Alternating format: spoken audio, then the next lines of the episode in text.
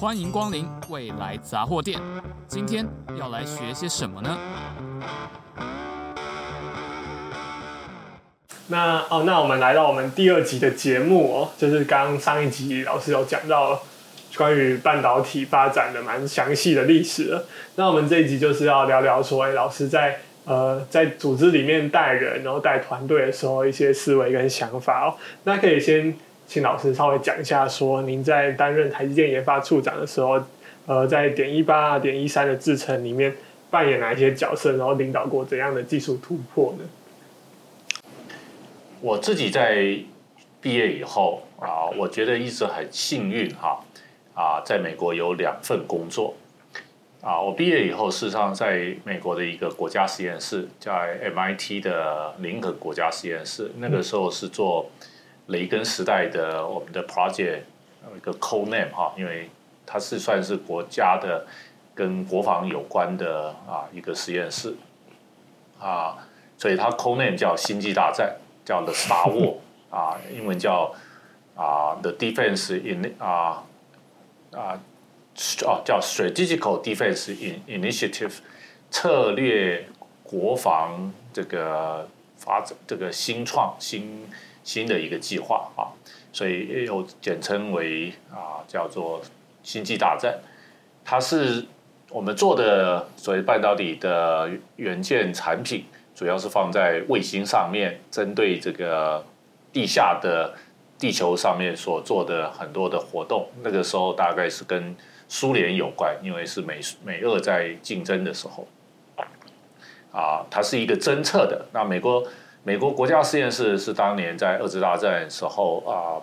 这个美国政府，尤其是国防部跟能源部啊，跟学校合作啊，在那边设一些一些针对于一些尖端研究的一些实验室。那 MIT 那个时候最早二次大战的时候负责雷达，那大战结束以后就转转成这个卫星侦测，因为都是一种侦测的。幸好不是做武器，因为我是不太喜欢 碰这些所谓的杀人武器这种东西的。反正就侦测的一个东西，然后需要半导体，所以我就去了啊那个实验室去做啊研究啊，有自己的实验室啊，是一个很自由的一个地方啊。虽然是在国国防工业，在我的 office 实际上是在空军基地里面。OK，MI 不在 MIT 的 campus，是在校外的 campus，是一个空军基地基地里面去做。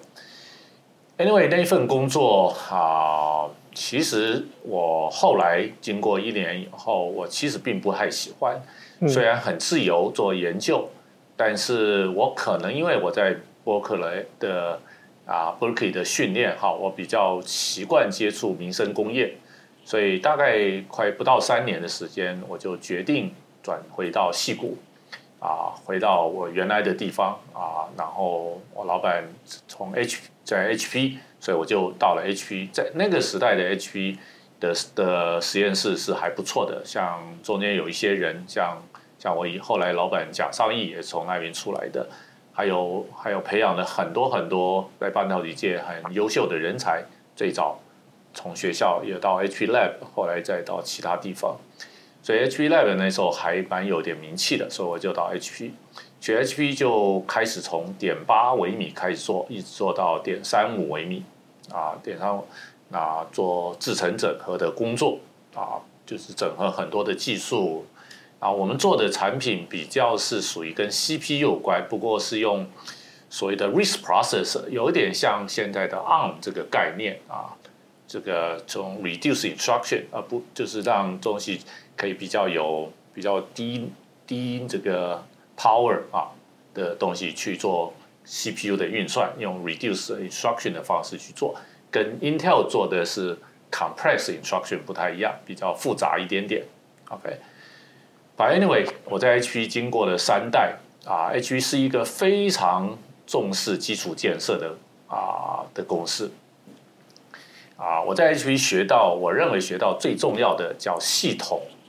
文化啊，我还记得我刚进 HP 的时候，就用它的 menu，我就开始在实验室做，没有任何人教我，我只要照着它的系统像坐溜滑梯一样，就从三楼溜到一楼，我就发觉我几乎都会了。OK，当然跟我 Berkeley 的训练有关，因为 Berkeley 训练本来就很广。所以 anyway，在去享受了快要五啊六年的的所谓的三代的研发啊，从点八点五到点三五，其实 HP 里面我我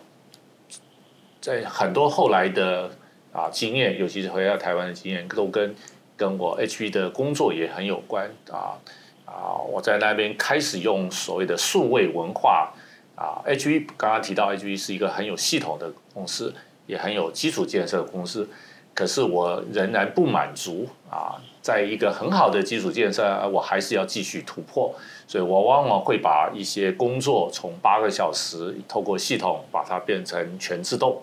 所以啊，因为省下的时间，我就可以做更多的事情。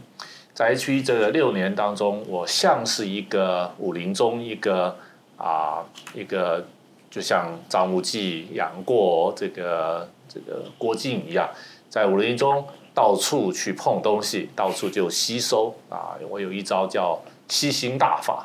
啊，帮人家做帮人家做一些事情，就把就把别人的能力我也吸到自己身上。所以有很多事情都碰过了，所以会我后来为什么有机会回到台湾啊，负责一代的技术？因为你全部几乎你所有人都碰过，所以对你来讲并不陌生，也不困难。啊，从技术的层次啊，当然 H 因为有很重要的基础建设啊，这个影响很大。后来我离开 H，刚刚刚刚提到，我因为闻到东风啊，我觉得这个 这个半导体美国将会往下坡，然后我觉得亚洲会兴起。那中间当然有很长一段时间我在 H 的时候，除了联电找我、台积电找我、万宏找我，那我回来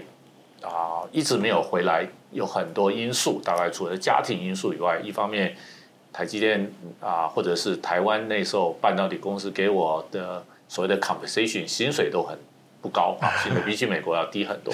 然后他说给我很多股票，可是那个时候没有上市，对我来讲那个股票跟币值差不了多少 啊，所以我就不会被那个影响啊。所以 anyway 后来我就要回亚洲，可是因为家人的因素，所以我我中间去了新加坡，因为新加坡的生活方式比较接近美国。所以我到新加坡倒是有一个很有趣的经验啊，因为我一直在做研发。到新加坡事实上是现在台积电总裁魏哲家，他那个时候在新加坡的特许半导体负责研发，找我去做研发。可是我加入特许的第一天啊，我们叫做类似新生训练这个东西，完了以后去找他，结果他秘书告诉我，我的工作已经被换去。去去做工厂的工作，去负责良率，负责这个制程技术的东西。啊，这个是我一生第一次这样子，好像去应征一个工作，讲了半天，讨论了很久，跨国全家搬过去以后，才跟你讲，啊，就好像说你申请的是电机系的的教授工作，结果去了以后，他第一天把你放在土木系那种感觉一样啊，那。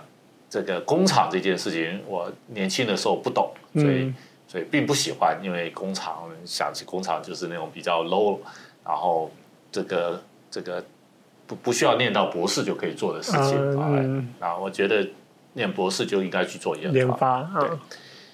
但是我后来啊，因为那一份工作，我在在新加坡待了一年半左右，因为到了工厂，我觉得它影响我后来的研发。自身啊，我我后来比较能够有效率的去做研发，用系统去做研发。那我在新加坡在工厂的时候，就必须要用系统来解决很多的问题，因为量很大，不可能再用原来研发的那种那种用手用比较简单的模式去做。然后制造系统通常是一个啊也比较成熟的一个系统。那我自己也带着工程师。去去创造了一些新的系统，好，那后来到了台湾，现在华邦啊，我发现因为我的天赋吧，或者是我的血液里面流着是一种系统文化，或者是一种数位文化的啊思维，所以我不管去哪里做任何的工作，包括我在工程师的时候，我我永远会想要发展一个软体系统来帮助我的硬体工作。嗯，啊，这件事情啊还蛮特别的哈，我只能说我回顾我的一生啊，在在 career 几乎是每一份工作都做这件事情，这不是偶然的啊，不是啊，那当然因为有需要也会去做，可是每一个人在面对问题的 approach 不一样，所以我会用这种方法来做。所以系统文化非常重要，这是我刚刚最早跟你提到的，上一次提到的这个啊环境这件事情。因为一个系统就是一个环境，嗯，然后人在这个系统里面做事情，有点像一个我刚刚提到溜滑梯，像是一个管子，透过这个系统，你就可以从一个点就这样一路滑到这个东西。所以我说它的起源源自于我在 HP 的系统文化的训练，系统文化的浸润。所造成的，所以当我回到台湾啊，然后现在华邦，其实华邦早期的，因为是一群 HP 的人，所以我们比较可以用 HP 的方法去做。后来到了台积电，台积电的因为制造文化很强，然后我在做研发的时候，我就发现有很大的文化冲突。OK，就就是传统的台积电在制造文化里面训练出来的人，他的思维跟啊，这个跟所谓的 HP 的思维是很不一样的。嗯，所以我首先面临到，反而回到台湾啊，就是到台积电啊，有一个叫做文化冲突。我们刚刚提到地缘政治的文化冲突，当然比这个大。但是即使我是一个台湾人，在台湾念完大学，在美国念后来念研究所到做事，再回到台湾，我必须要面对这个文化冲突。那那有一种方法，有一种方法就是移植海外文化，啪嚓一下下来。可是我很清楚知道它不会 work，所以我必须要在台湾的环境里面重新去打造一个文化，然后用一些所谓的西方系统文化的思维跟方法啊来做这些事情。我不管到做哪一份工作，后来进到台积电，我永远会找半个工程师来做这一套所谓的软体系统。那为什么我称它半个呢？因为一半的它还是要进到 domain 里面，嗯，一半才用软体来 implement。因为我需要的人他要了解 domain，也要晓得怎么去 implement 系统来去面对 domain，算是一个桥梁，就对，算是一个桥梁。所以，所以我一直在这个工作环境里面，一直不管做什么，不管点一八、点一三，后来后期任何一份工作，我都很习惯这样做，所以。所以，所以台积电整个研发的软体系统，基本上就是我从刚刚开始到后来我离开的时候，一路上一直在打造，一路上去架构，然后有很多东西，事实上把原来的东西全部转化。所以，所以我自己认为，我对台积电最大的贡献，不在于六七四什么点一三啊，打败联电，那个当然从战争的。成果是是有成果，可是建立一个长治久安的啊基础建设，建立长治久安的环境，让所有的人能够在这环境去进行一些工作，让他很轻松的能够达到目标。这个我认为是我自己觉得对我自己的价值体系里面最重要的一个贡献。OK，那因为技术的东西来来去去，来来去去。我反而会把它当成过眼云烟在看，啊，当然有一个好技术就可以沿袭这个技术继续往前走，这当然是很重要。但是基础建设很重要，所以所以这是我的一个算是管理哲学吧。所以我当我在谈 management 管理这件事情，谈的管跟理这两个字的时候，我通常会重视理，用理去把整个环境弄好。